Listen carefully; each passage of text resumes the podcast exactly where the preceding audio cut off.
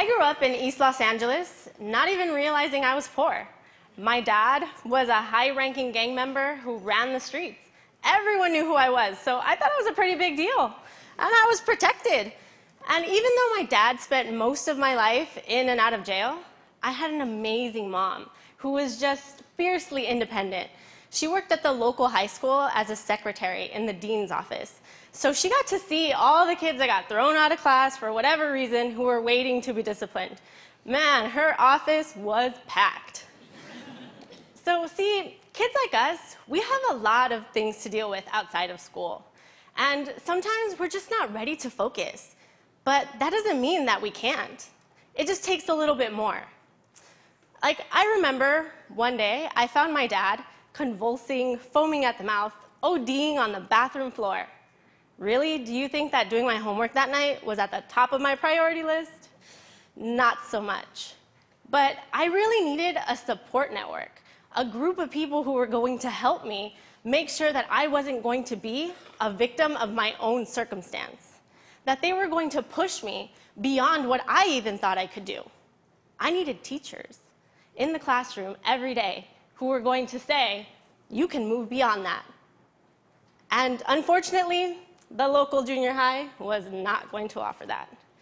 It was gang infested, huge teacher turnover rate.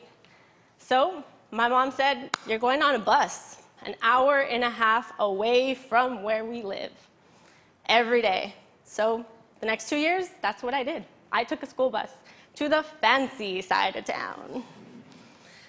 And eventually, I ended up at a school where there was a mixture.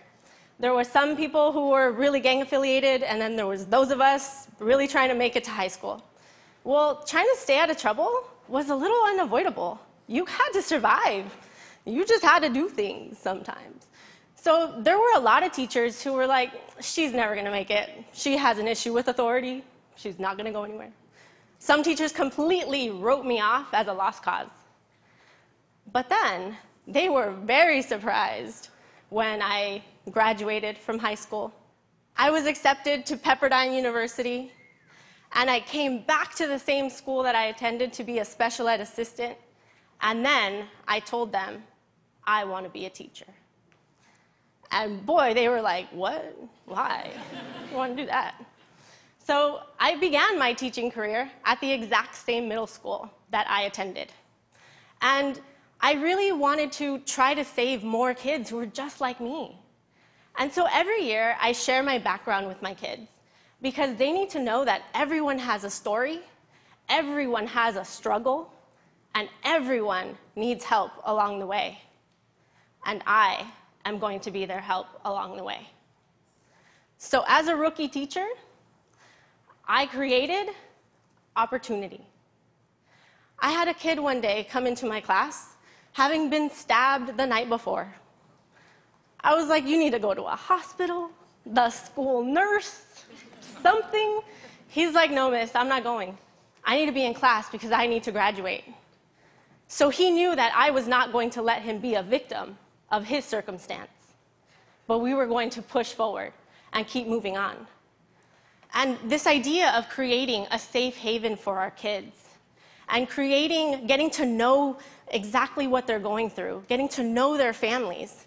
I wanted that, but I couldn't do it in a school with 1,600 kids and teachers turning over year after year after year. How do you get to build those relationships? So we created a new school. And we created the San Fernando Institute for Applied Media. And we made sure that we were still attached to our school district for funding, for support. But with that, we were going to gain freedom freedom to hire the teachers that we knew were going to be effective, freedom to control the curriculum so that we're not doing lesson 1.2 on page 5. No. And freedom to control a budget, to spend money where it matters not how a district or a state says you have to do it. We wanted those freedoms. But now, shifting an entire paradigm, it hasn't been an easy journey, nor is it even complete. But we had to do it. Our community deserved a new way of doing things. And as the very first pilot middle school in all of Los Angeles Unified School District, you better believe there was some opposition. And it was out of fear fear of, well, what if they get it wrong? Yeah, what if we get it wrong? But what if we get it right? And we did. So even though teachers were against it because we employ one year contracts, you can't teach or you don't want to teach, you don't get to be at my school with my kids.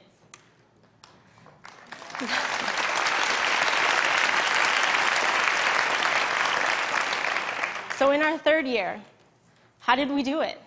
Well, we're making school worth coming to every day. We make our kids feel like they matter to us. We make our curriculum rigorous and relevant to them. And they use all the technology that they're used to laptops, computers, tablets, you name it, they have it. Animation, software, movie making software, they have it all.